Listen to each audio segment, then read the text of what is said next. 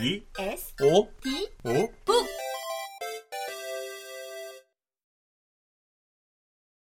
우리가 경쟁을 위한 경쟁을 당연한 것으로 여기면 여길수록 경쟁의 불공정 시스템을 개선할 가능성은 더욱 희미해진다. 요람에서부터 무덤까지 경쟁이 지배하는 사회는 결코 정의로운 사회가 아니다. 우리 아이들은 유치원에 들어갈 때부터 대학 입시를 방불케 하는 입학 경쟁을 치러야 한다.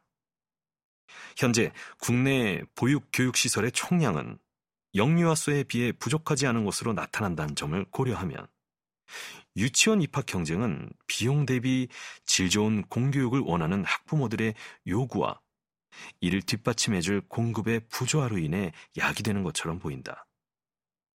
그러나 여기서 중요한 것은 우리가 어렸을 때부터 경쟁을 당연한 것으로 여기고 경쟁 심리를 내면화한다는 점이다. 훗날 대학 입시에 중요한 역할을 하는 영어와 수학 능력을 키워주는 영어 유치원의 입학 경쟁률이 높다는 것은 이를 말해준다. 좋은 대학에 가기 위해서는 좋은 유치원에 가야 한다면 우리의 삶은 이미 유치원에서 결정이 나는 것이다.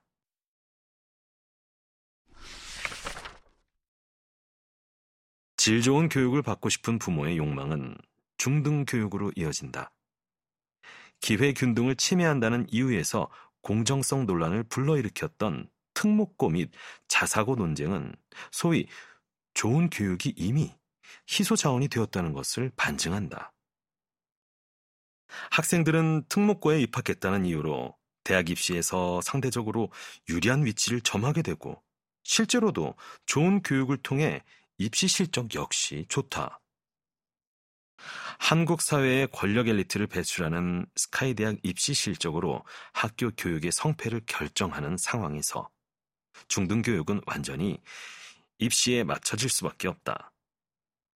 입시 교육이 단지 시험을 잘 치는 요령만을 가르친다고 말할 수는 없지만 표준화되고 획일화된 교육은 결국 전국의 모든 학교를 서열화하는 결과를 초래한다.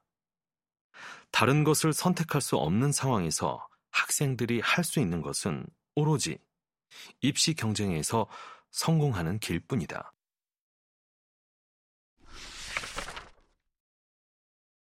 대학에 입학했다고 경쟁이 끝나는 것은 아니다.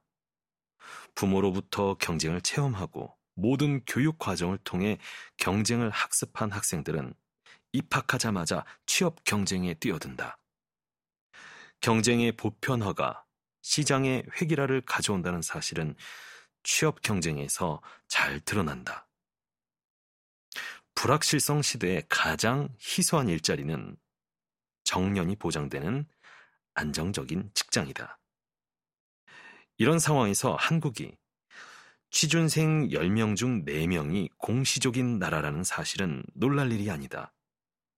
통계청이 발표한 2020년 12월 및 연간 고용 동향에 따르면 연간 전체 실업률은 4% 수준이지만 청년 15세에서 29세 실업률은 9%이다.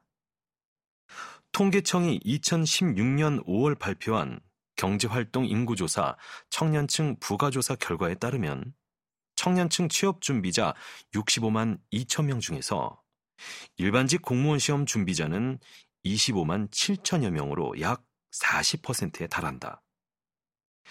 2020년도 8급, 9급 지방직 공무원 공개 경쟁 임용 시험은 2만 3,211명을 선발하는데 24만 531명이 지원하여 평균 경쟁률이 10.4대 1이었다고 한다.